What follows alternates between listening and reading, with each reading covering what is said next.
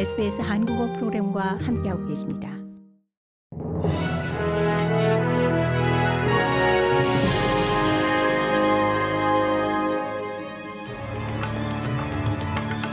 (2022년 12월 23일) 금요일 오전에 SBS 한국어 간추린 주요 뉴스입니다. 지난주 퀸즐랜드주 와이안빌라 마을에서 괴한의 총을 맞고 숨진 마을 주민 알란 데어 씨에게 퀸즐랜드 경찰 용맹 메달이 추서됩니다. 퀸즐랜드주 경찰국장은 내년 1월 열리는 데어 씨의 추모식에서 고인의 가족들에게 메달을 전달할 것이라고 확인했습니다. 데어 씨는 사건 당시 경찰관 레이첼 매크로우와 매튜 아놀드와 함께 치명적인 총상을 입고 사망했습니다.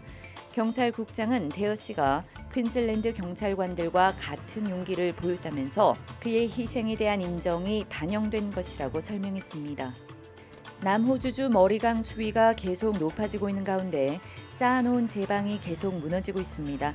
머리강 인근 지역 사회에 14개의 홍수 경보가 내려진 상황으로 긴급 서비스 측은 강 주변의 14개의 제방이 완전히 무너져 복구가 힘들다고 밝혔습니다. 이 외에 18개 제방은 크게 손상됐으며 52개 제방에도 작은 문제들이 발견된 상태입니다. 구라구라의 한 제방이 무너지면서 14개의 가옥은 고립됐습니다. 머리강의 범람 정도가 하루 190에서 220 기갈리터 사이가 될 것으로 전망되면서 인근의 4천여 건물과 가옥이 침수될 것으로 경고됐습니다. 연방 정부의 가스 가격 상한제가 오늘부터 발효됩니다. 임시 가스 도매 가격 상한제가 도입됨에 따라 기가줄당 12달러로 책정돼 12개월 동안 시행됩니다. 지난주 연방의회는 에너지 사용료 부담을 완화하기 위한 법안을 통과시킨 바 있습니다.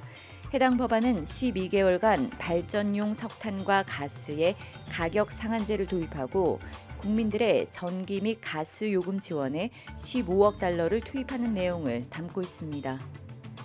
패트리어트 미사일 등 18억 5천만 달러 규모의 미국의 군사 지원을 확보한 젤렌스키 우크라이나 대통령이 귀국길에 폴란드 대통령과도 만나 양국의 전략적 관계 방안을 논의했습니다. 주요 7개국의 지원 행보도 잇따라 내년에 재정 등을 돕기 위해 320억 달러를 확보했다며 지원을 지속하겠다고 약속했습니다. 푸틴 러시아 대통령은 외교를 통한 조기 종전을 희망한다는 이 원론적인 입장을 또 피력해 속뜻에 관심이 쏠리고 있습니다. 고국에서는 내년도 예산안 협상이 극적으로 타결돼 오늘 본회의에서 처리될 예정입니다. 여야는 우선 내년도 예산의 총액을 정부 제시안에서 4조 6천억 원 감액한 634조 4천억 원으로 조정했습니다. 핵심 쟁점이던 법인세 최고 세율은 과표 구간별로 1%포인트씩 낮추고 금융투자소득과세는 2년 유예됩니다. 이상이 12월 23일 금요일 오전에 SBS 간추린 주요 뉴스입니다.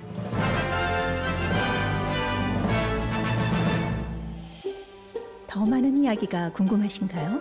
애플 포드캐스트, 구글 포드캐스트, 스포티파이 또는 여러분의 포드캐스트를 통해 만나보세요.